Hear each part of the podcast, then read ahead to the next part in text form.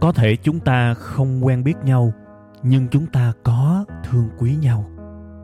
Cũng có thể chúng ta chưa bao giờ chung vui với nhau, nhưng chắc chắn hễ buồn, hễ cô đơn thì chúng ta lại có mặt cùng nhau. Thế thì cái mối quan hệ này chúng ta nên gọi nhau là cái gì ha? Tôi xin mạn phép được gọi mối quan hệ này là tri kỷ cảm xúc. Một tình tri kỷ đặc biệt với kết nối duy nhất là cảm xúc.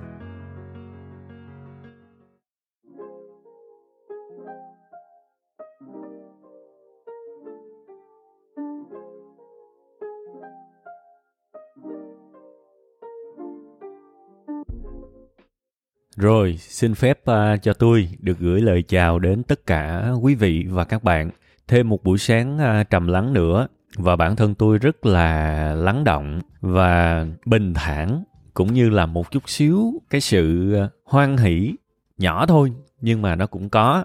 Tôi đang ngồi tôi quan sát những cảm xúc của mình, và chợt nó dâng lên một cái niềm cảm hứng vào buổi sáng. Bây giờ với cái tâm trạng này mà lấy micro ra thu về tri kỷ cảm xúc thì cũng hay ha. Đó là cái bối cảnh ra đời của cái bài này. Thế là móc cái micro ra và ngồi tâm sự với tất cả quý vị và các bạn trong cái buổi ngày hôm nay. Rất là lắng động, rất là thoải mái. Có một cái dạng niềm vui đó các bạn. Nó cũng âm ỉ y chang như là nỗi buồn vậy đó. Ngộ vậy đó các bạn. Thường có nhiều người buồn á, kiểu như không quá buồn á, cái nỗi buồn nó cứ âm ỉ ha.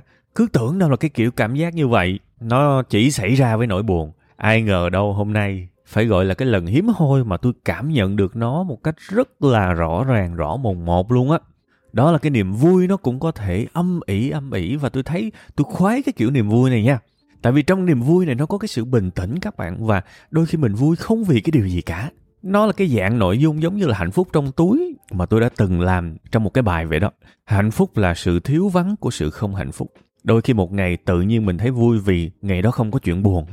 Kiểu như vậy đó. Hạ chuẩn hạnh phúc xuống. Sáng ngày hôm nay tôi trải nghiệm cái cảm giác rất là tuyệt vời như vậy các bạn. Hy vọng là thông qua cái kênh cảm xúc này tôi có thể truyền đi cái tinh thần đó. Và các bạn sẽ nhận được, cảm được cái tinh thần này. Một cái niềm vui âm ỉ. Đó là tất cả những cái niềm mong ước của tôi ngay lúc này. Hy vọng nó sẽ trở thành hiện thực trong tất cả quý vị và các bạn. Rồi thôi, bây giờ mình quay trở lại với cái chủ đề chính của chúng ta ngày hôm nay ha. Vì đang cảm thấy rất hạnh phúc. Nên chủ đề ngày hôm nay tôi sẽ nói về bất hạnh. Mắc cười vậy nè các bạn. Ngay cả khi mà mình vui, mình nói về chuyện buồn nó vui lắm các bạn. Còn khi mà mình buồn, mình nói về chuyện vui nó buồn hơn. Ngộ vậy đó, nên bữa nay sẵn cái tâm trạng này nói về bất hạnh. Nhưng mà nói về bất hạnh với những giải pháp liên quan tới hạnh phúc. Đó là điều mà tôi luôn luôn muốn làm. Luôn luôn có những giải pháp, kể cả những giải pháp chủ quan từ bản thân của tôi.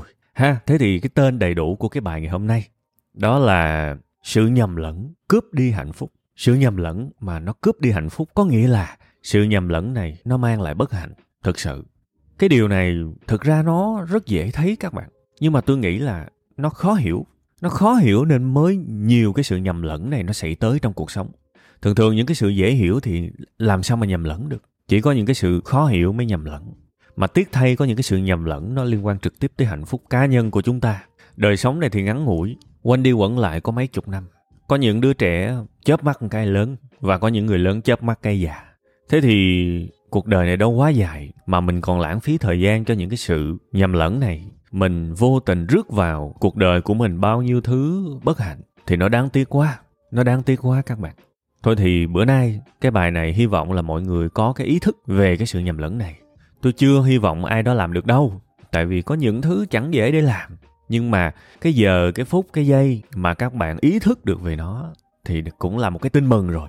Tại vì cái đầu của mình mà có cái ý niệm về chuyện đó thì về lâu về dài mới có cái cơ may để cái tay, cái chân nó hành động. Còn không khó lắm. Vậy thì cái sự nhầm lẫn bất hạnh của chúng ta ngày hôm nay là cái gì? Đó là cái sự nhầm lẫn về ba thứ. Thứ nhất là sự cho đi. Thứ hai là sự trao đổi. Và thứ ba là sự đầu tư. Cho đi, trao đổi và đầu tư là ba thứ. Nếu hiểu đúng thì cuộc sống không sao. Nhưng nếu hiểu sai thì cuộc sống lập tức bất hạnh. Chút xíu này sẽ có vài ví dụ để các bạn hiểu, các bạn yên tâm. Bây giờ tôi giải thích ý nghĩa của từng từ trước đi. để các bạn nắm sơ sơ cái định nghĩa, rồi chút xíu nữa mình vào ví dụ thì mình sẽ dễ thấm hơn. Cho đi là sao các bạn? Cho đi là cho luôn, chẳng mong cầu một cái hướng ngược lại, đúng không? Cho đi là cho nó đi luôn. Đó là định nghĩa của cho đi, rất dễ hiểu đúng không? Trao đổi là sao? Trao đổi có nghĩa là mình đưa ai đó một cái điều gì đó và mình mong chờ một cái điều đáp lại. Đương nhiên trao đổi ở đây nó chưa chắc là có lời có lỗ, đôi khi mình chấp nhận lỗ, mình chấp nhận cho nhiều hơn, nhưng mình vẫn mong chờ một cái điều gì đó trả lại, kể cả đó là cái sự trả lại mà mình lỗ cũng được. Ha, đó là cái sự trao đổi. Mình có cái này, mình đưa người khác và mình chờ người khác đưa mình một cái điều ngược lại. Đó là trao đổi. Còn đầu tư là sao? Đầu tư là bỏ vốn ra và hy vọng có lời. Đầu tư thì nó khác với lại trao đổi. Đúng không? Nói tới đầu tư chẳng ai muốn lỗ cả. Mình đưa một cái điều gì đó và mình hy vọng nhận lại nhiều hơn. Đó là đầu tư. Công nhận không? Và cuộc sống này bất hạnh cùng cực khi mà mình nhầm lẫn giữa cho đi, trao đổi và đầu tư. Phải lặp lại cái tiêu đề này nhiều lần để nó ngấm vào suy nghĩ của các bạn và để các bạn không chệch khỏi cái mạch của cái bài ngày hôm nay. Bây giờ tôi sẽ lấy một ví dụ để các bạn hiểu. Ha, cái ví dụ đầu tiên là cái ví dụ về làm ăn trước đi. Còn ví dụ về hạnh phúc chút xíu nữa tôi nói. Làm ăn. Tôi biết và tôi quen với khá nhiều người kinh doanh, làm ăn. Và thông thường khi mới bắt đầu kinh doanh thì những bạn mà tôi quen hay có những cái câu slogan, hay có những cái gọi là mục tiêu, những cái câu tuyên bố đó. Và trong rất nhiều những cái câu tuyên bố của những bạn này thì nó hay có cái chữ cho đi, hay có cái sự cho đi. Có người cho đi kiến thức, có người cho đi chất lượng sản phẩm, có người cho đi đủ thứ hết.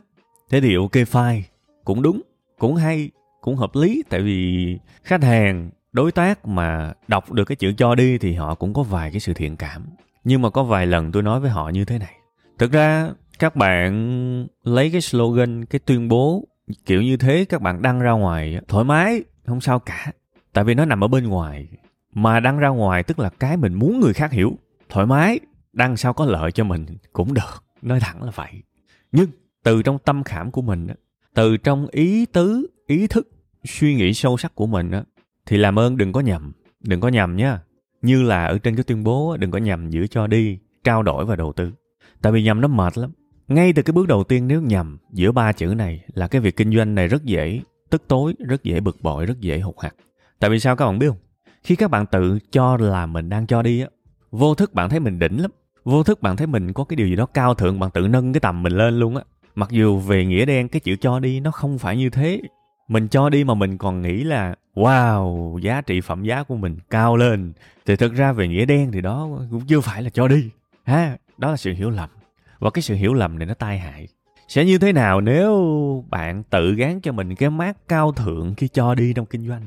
Và bạn nhận lại một cái điều không tôn trọng từ khách hàng của bạn thì sao? Bạn bán một món hàng, họ chê món hàng bạn quá trời quá đất. Họ không mua nhưng mà họ chê, thì bạn sẽ rất khổ. Tại vì bạn cho mình một cái mác cao thượng mà. Ai đó sẽ phản hồi lại bạn và ngụ ý của họ là bạn chả có gì cao thượng cả. Thậm chí họ bảo là bạn bán hàng giả, bán hàng fake, bạn là gian thương đại khái như vậy. Bạn sẽ rất dễ bị tổn thương. Tại vì bạn đã mặc cho mình một cái áo cao thượng. Bạn tự nhận mình cho đi mà. Nhưng mà người ta nói những điều ngược lại với bạn. Bạn tổn thương sâu sắc. Bạn đau lắm. Và bạn sẽ đặt những câu hỏi tại sao mình tử tế như thế mà họ lại thế này, thế kia, thế nọ với mình. Đúng không? Vết thương chồng vết thương. Khi mà bạn thực tâm tin là mình cho đi, nghĩa là nó có tình cảm vô đây đó. Để ý mà xem. Có tình cảm vô đây đấy. Và người khác nói cái điều gì đó nặng nề là bạn dễ tổn thương lắm. Nhưng mà thật sự mình công bằng chút xíu đi các bạn. Các bạn có thực sự cho đi không? Hồi nãy tôi đã định nghĩa rồi đó. Cho đi có nghĩa là cho đi luôn nha. Cho là cho. Cái đó mới là cho đi. Còn thực sự các bạn đang kinh doanh thì các bạn có cho đi hay không? Tôi nghĩ là không phải. Và tốt hơn hết là cũng không nên như vậy. Kinh doanh nên là trao đổi và đầu tư. Tùy theo mức độ của các bạn. Tôi tạm gọi nó là sự trao đổi đi. Giá như ngay từ đầu bạn xác định công việc của các bạn là trao đổi chứ chẳng có sự cho đi nào hết thì bạn sẽ tránh được những cái tổn thương không đáng có. Trao đổi làm sao? Đây, hàng của tôi đây. Ok không? Tôi đổi món hàng của tôi với tiền của bạn. Được thì đổi, không được thì thôi. Được thì đổi, không được thì thôi. Chịu thì đổi. Tôi sẽ phục vụ, tôi sẽ dễ thương nhưng ở một cái giới hạn nào đó thôi. Được thì đổi, không được thì thôi chứ biết làm sao. Tôi đang làm ăn, tôi cần tiền, tôi sẽ phục vụ, tôi sẽ vui vẻ nhưng tôi muốn nhận lại một cái điều xứng đáng.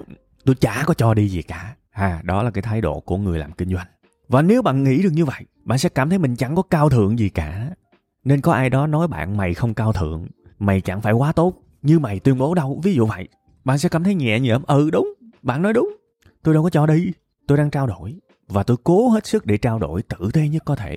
Vậy thôi, còn sẽ có những người cao hơn là tôi đầu tư. Với tôi tiền là trên hết. Ai chửi với tôi cũng gật đầu. Ai nói với tôi cũng gật đầu, miễn tôi có tiền. Vì tôi đầu tư thì tôi cần lợi nhuận. Vậy thôi. Đó là góc nhìn. Tuy là nó không đẹp đẽ lắm trong cái khía cạnh hình ảnh, đúng không? Không đẹp đẽ lắm trong cái khía cạnh tâm lý, tình cảm, cảm xúc. Nhưng còn đỡ hơn là cứ gán cho mình những cái hình ảnh tốt đẹp. Cho đi, không vụ lợi hết mình, đủ thứ hết. Nhưng mình vẫn mong cầu một cái sự nhận lại. Có phải mình tự lừa dối bản thân mình không? Quá khổ. Thường á, tôi cũng biết vài tiểu thương, vài người làm kinh doanh, tôi thấy tâm lý của họ đúng chất là tinh thần thép luôn các bạn. Tâm lý của họ là tinh thần thép luôn á. Họ xác định một cái ngưỡng rất rõ. Khi nào tôi bán cho người này và khi nào tôi từ chối bán. Thiệt, các bạn làm kinh doanh các bạn sẽ hiểu là không phải lúc nào chúng ta cũng muốn bán cho một người nào đó đâu. Vì sẽ có rất nhiều người, họ sẽ rất rắc rối. Và chúng ta tốn rất nhiều chi phí cho những khách hàng đó. Bạn phải hiểu chuyện đó. Chứ không phải ai mua hàng mình cũng vui vẻ đâu. Và cái nghệ thuật từ chối bán nó cũng quan trọng không kém cái nghệ thuật tìm khách hàng. Nhưng mà thôi, khi khác tôi nói chuyện này. Quay trở lại câu chuyện với những người tiểu thương xuất sắc. Tâm lý họ tinh thần thép luôn. Họ xác định rất rõ cái ngưỡng. Ok, ông này tôi có thể bán được nhưng ông kia tôi không bán. Họ biết cái ngưỡng đó luôn. Và lý do họ biết cái ngưỡng đó, tại vì đầu họ xác định rất rõ. Tôi buôn bán, tôi trao đổi. Tôi sẽ dễ thương, tôi sẽ phục vụ. Nhưng tôi cần nhận lại. Và tôi chỉ chịu đựng cái sự vô lý của anh ở một cái ngưỡng nào đó thôi. Thuận mua vừa bán. Khi mà cái ngưỡng của anh nó quá đáng hơn cái sức mà tôi chịu được thì tôi không bán cho anh. Chấm hết. Chẳng có gì phải bực bội khó chịu cả. Bởi vì ngay cả một cái người bán, tiểu thương, chúng ta vẫn có thể học được một bài học nào đó. Có thể họ chẳng có trường lớp gì đâu, nhưng mà họ làm thiệt. Và đôi khi họ mới xứng đáng là những người được đưa vào sách giáo khoa đấy. Đó là cái ví dụ đầu tiên ha. Ngay cả trong làm ăn, không phân biệt được giữa đầu tư, trao đổi và cho đi, ngay lập tức khổ. Bây giờ tôi sẽ lấy thêm một cái ví dụ khác là ví dụ trong gia đình, về cha mẹ và con cái. Thực sự có một người mà tôi rất ngưỡng mộ, đó là Thiền sư Minh Niệm. Các bạn có thể biết tới thầy thông qua quyển sách rất nổi tiếng là Hiểu về trái tim. Cách đây tầm 10 năm hay hơn thì ở trên đài truyền hình có hẳn một cái series vào cuối tuần luôn. Và tôi bắt đầu biết tới Thiền sư Minh Niệm từ đó. Và tôi luôn luôn ngưỡng mộ thầy. Trong vài lần vô tình nghe những bài giảng của thầy á, thì tôi có nghe được một cái phần giải thích mà tôi vô cùng tâm đắc về cái việc cái người mà cho đi á, thậm chí phải cảm ơn cái người nhận. Nghe vô lý đúng không các bạn? Thực ra nếu các bạn nghiên cứu về những cái chủ đề tâm linh thì các bạn chắc chắn có biết cái chuyện này rồi, chứ không phải không. Mình cho đi, mình cũng phải cảm ơn cái người nhận luôn á. Tôi biết chuyện này nhưng tôi chưa hiểu. Và tôi rất cảm ơn, tôi rất biết ơn Thiền sư Minh Niệm đã giải thích cho tôi hiểu được cái việc đó. Mình cho đi là mình đã được rồi đấy các bạn. Hãy nghĩ về mối quan hệ giữa cha mẹ và con cái. Bây giờ giả sử con cái nó từ chối nhận hết tất cả yêu thương vật chất từ cha mẹ thì cha mẹ có vui không? Một ngày đẹp trời mở mắt ra con nó nói là con không thích nhận tình thương từ cha mẹ nữa. Con không muốn xuất hiện trong cái nhà này nữa. Con không muốn nhận bất cứ cái gì từ cha mẹ nữa hết. Cha mẹ có vui không? Nếu mà không có đứa con thì có cái được gọi là cha mẹ hay không? Nếu mà đứa con nó không tồn tại thì hai cái người trưởng thành kia có được tận hưởng cái vui buồn của cái được gọi là làm cha mẹ hay không? Và đương nhiên sẽ có rất nhiều cặp vợ chồng không có con được. Vậy thì cái sự tồn tại của đứa con đó đã là một món quà rồi. Nó không cần làm gì ngược lại cho mình thì cũng đã vui rồi. Và cha mẹ cảm ơn vì con có mặt trên cuộc sống này. Tại sao không? Nếu mà không có nó thì cha mẹ có vui không? Có những cảm xúc cha mẹ có trải qua được hay không? Thành ra gia đình ấm êm đôi khi tôi thấy nếu cha mẹ biết cảm ơn vì con đã có mặt và như vậy là đủ rồi thì gia đình đó sẽ rất hạnh phúc. Đôi khi chúng ta bị cuộc đời hiếp đáp nhiều quá, chúng ta giành giật chiến đấu để có được đồng tiền. Chúng ta mang đồng tiền về nhà và chúng ta trút những cái tác dụng phụ của đồng tiền đó lên gia đình. Tác dụng phụ có nghĩa là những bực dọc, những ấm ức. Có đôi khi sếp chửi chúng ta phải im. Và chúng ta mang cái sự ấm ức đó mang về tặng cho những cái người khác. Và nó rất hợp lý ở cái chỗ này. Tôi lo cho gia đình này mà, nên tôi có quyền chửi, đúng không? Nhưng liệu chúng ta còn nghĩ được cái việc đó nếu mà đứa con nó nói thôi bây giờ con không cần một cách nào hết từ cha mẹ. Thì tôi đảm bảo nếu ngày đó xảy ra, bạn chẳng còn một cái động lực nào để đi làm cả. Tại vì tất cả số tiền bạn kiếm được đều vô nghĩa vì nó không được mang để cho đi. Nó không được mang để cho đi, các bạn hiểu không? Nó vô nghĩa. Bạn có kiếm được bao nhiêu tiền nhưng tiền đó nằm ở trong ngân hàng của bạn thôi. Bạn lo cho bản thân bạn không thôi. Thì bạn sẽ là cái kẻ bất hạnh nhất thế giới này tại vì bạn không share được nó cho ai cả. Gia đình từ chối nhận những gì bạn kiếm được. Đây chỉ là một cái giả dụ thôi nha. Tôi không nói nó xảy ra với bất kỳ ai. Nhưng bạn tin tôi đi. Nếu chuyện đó xảy ra, nếu tất cả những người yêu thương nhất của bạn không thèm nhận cái gì của bạn hết, thì bạn không bao giờ có đủ động lực để đi làm. Đôi khi chúng ta quên một cái động lực to lớn. Ok, hôm nay tôi chịu cực chịu khổ là bởi vì tôi muốn mua một cái hộp sữa chất lượng cho con mình. Không có đứa con này không có động lực đâu. Nên hãy cảm ơn người khác. Đôi khi chỉ là họ nhận thì mình cảm ơn thôi. Tại vì nếu họ không nhận thì mục tiêu, hy vọng, cố gắng của mình tự nhiên nó vỡ nát như tro như bụi, nó trở nên vô nghĩa. Thiệt, cuộc sống của sự biết ơn là như vậy đó các bạn. Đương nhiên cuộc sống này nhiều cái khổ, đâu phải tôi không biết. Các bạn vào group của Web 5 Ngày, xem cái chương trình Tâm Sự Buồn Vui đi, các bạn sẽ thấy là ngày nào tôi cũng trả lời về những cái bất hạnh gia đình hết, chẳng phải là tôi không hiểu đâu. Chỉ là tôi chỉ muốn nói một cái nửa còn lại cho nó tròn cái bức tranh thôi. Và các bạn thử nghĩ về cái việc này xem có đúng hay không. Tụ trung hết tất cả những lý do nó nằm ở cái sự nhầm lẫn giữa cho đi, đầu tư và trao đổi. Nếu mà mình làm ra tiền mang về nhà và mình muốn được một cái sự chửi thoải mái, không phản kháng, thì nó có còn là cho đi không? Nếu mình mua cho vợ, chồng của mình một món quà để đổi lại một cái sự dễ thương, có điều kiện nào đó, thì đó là cái gì? Bắt đầu đi vào những cái cõi rất khó chịu của tâm lý rồi. Tôi sẽ dừng ở đây. Chỗ này bạn sẽ tự suy nghĩ thêm ha. Tại vì mỗi người đều ở một cái trạng thái sức mạnh nội tâm khác nhau. Và tôi biết đôi khi cái điều này sẽ làm cho nhiều người không chịu nổi. Nên tôi sẽ dừng ở đây. Tôi chỉ nói một điều như thế này thêm nữa thôi. Cái thứ tình cảm vĩ đại nhất xuất hiện trong gia đình, trong tình yêu, chính là sự cho đi. Khi mà nó xuất hiện sự trao đổi hay là sự đầu tư trong gia đình, thì những rạn nứt sẽ có dấu hiệu xuất hiện. Tôi chỉ nói tới đó thôi. Tại vì tôi biết sẽ có nhiều người nghĩ ngay trong đầu cho đi khó lắm. Tôi hiểu mà, tôi đâu nói dễ. Tôi hiểu. Nhưng mà có cái điều như thế này. Có cái gì đáng giá trên đời này mà nó dễ không? Bạn trả lời đi. Bạn trả lời đi. Bản thân tôi đôi khi tôi suy nghĩ như thế này. Chẳng thà tôi trở thành một kẻ ích kỷ, còn hơn là một kẻ cho đi ngây thơ. Tại vì khi mình trao đổi, nhưng mình cứ nghĩ trong đầu mình cho đi, mình thượng đẳng lắm. Mình thượng đẳng vãi ra. Bắt đầu mình trách cứ người này người kia. Mình thương một người, mình bắt họ phải thương lại. Mình tử tế với một người, mình bắt người khác phải tử tế lại. Và mình sẽ có những cái sự bực bội là tại sao tôi tốt như thế này mà bạn không có được một góc của tôi vậy. Thấy chưa? Khi mà nhầm lẫn giữa trao đổi và cho đi, con người mình nó thượng đẳng vãi ra. Chỗ này cho phép nói dân dã xíu. Thượng đẳng vãi ra. Vậy thì đó là trao đổi. Thừa nhận đi. Chẳng thà như vậy. Ok, tôi sống thực dụng lắm, tôi trao đổi. Thừa nhận đi, có mà. Và tôi đang cố gắng để hướng tới sự cho đi. Như vậy nó mới lành mạnh. Trời đất, lúc nào cũng cho đi. Mà có cho đâu, đúng không? Có cho đâu. Tình yêu hay gia đình chỉ bền vững nếu nó xuất hiện thật nhiều sự cho đi. Và đỉnh cao hơn nữa là như thiền sư Minh Niệm dạy đó. Cảm ơn vì người khác đã nhận. Đương nhiên hãy chọn người mà cho. Điều này tôi đồng ý. Nhưng chọn đúng người cho rồi. Họ nhận, mình cảm ơn họ đi. Và nếu ngay cả bây giờ bạn chưa làm được, thì bạn biết cái điều đó thôi nó cũng giúp ích rồi. Nói vậy thôi chứ mấy cái nội dung của mấy cái bài như thế này đâu phải ngày mai thức dậy bạn làm được đâu. Tôi biết rõ mà. Nhưng mà chúng ta biết trước, sau đó chúng ta hiểu, rồi chúng ta sẽ làm được. Lâu lâu tôi nghe mấy em nhỏ có cái tiêu chí chọn người yêu mà tôi nghe tôi cũng rét quá. Em muốn có một chàng trai giàu có, đẹp trai, lo lắng chiều chuộng cho em như công chúa. Thực sự tôi rất nghi ngờ những kiểu tình yêu như vậy. Nó giống đầu tư quá. Kiểu như mình sẽ cho ít đi và mình muốn nhận là một cái điều gì đó cao hơn á. Và tôi biết cái điều này rất đáng sợ khi thừa nhận. Và tôi luôn tin một cái điều như thế này. Tình yêu thật sự là tôi muốn làm gì đó cho bạn. Chứ không phải là bạn ơi hãy làm gì đó cho tôi đi. Cái vế thứ hai không phải tình yêu đâu. Thật, chỗ này chắc nhiều người tranh luận lắm nè. Nhưng mà thôi, khi mà tôi nghe có mùi tranh luận thì tôi lại quay trở lại với cái vỏ óc của mình.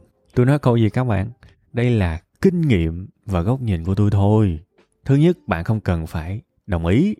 Thứ hai, bạn không cần phải làm theo. Và thứ ba, tôi tôn trọng góc nhìn của bạn. Đó là lý do tôi sẽ không đưa bạn lên cái chương trình này và nói có khán giả Nguyễn Văn A có cái góc nhìn kiểu như thế này và tôi tuyên bố là Nguyễn Văn A sai. Tôi không nói như vậy. Hãy cho tôi confirm lại một cái điều cuối cùng. Đây là góc nhìn của tôi. Hy vọng nó sẽ hữu ích với các bạn. Chỉ là hy vọng thôi. Còn nếu các bạn không đồng ý thì nghe chơi vui, ngủ ngon vậy thôi. Xem như một kẻ nào đó nói bâng quơ. Đúng không? Cuộc sống như vậy nó vui vẻ hơn nhiều. Có nhiều thứ chẳng cần gì phải tranh luận cả. Ha, rồi. Như vậy là cái bài kỳ này tôi thấy cũng hơi dài rồi. Rất cảm ơn các bạn đã đồng hành với tôi. Không chỉ là trong tập này mà còn trong 200 mấy chục tập trước đây. Vui quá, 200 mấy chục tập có nghĩa là 200 mấy chục tuần. Dài lắm đấy. Và một lần nữa tôi lại thấy mình hạnh phúc nữa rồi. Và tôi chỉ biết cảm ơn và biết ơn vì bạn đã nghe. Trong cái chương trình này thực sự tôi cũng đôi khi tôi cũng hơi lấn cấn, mình đang cho đi hay là mình đang trao đổi. Thế thì ngày hôm nay thì tôi biết rồi, tôi đang trao đổi. Tôi trao đổi và tôi đã nhận lại được sự hạnh phúc từ các bạn. Tôi rất cảm ơn. Ha, ok, bài kỳ này tạm dừng ha. Chúng ta sẽ chia tay nhau và hẹn gặp lại vào tuần sau.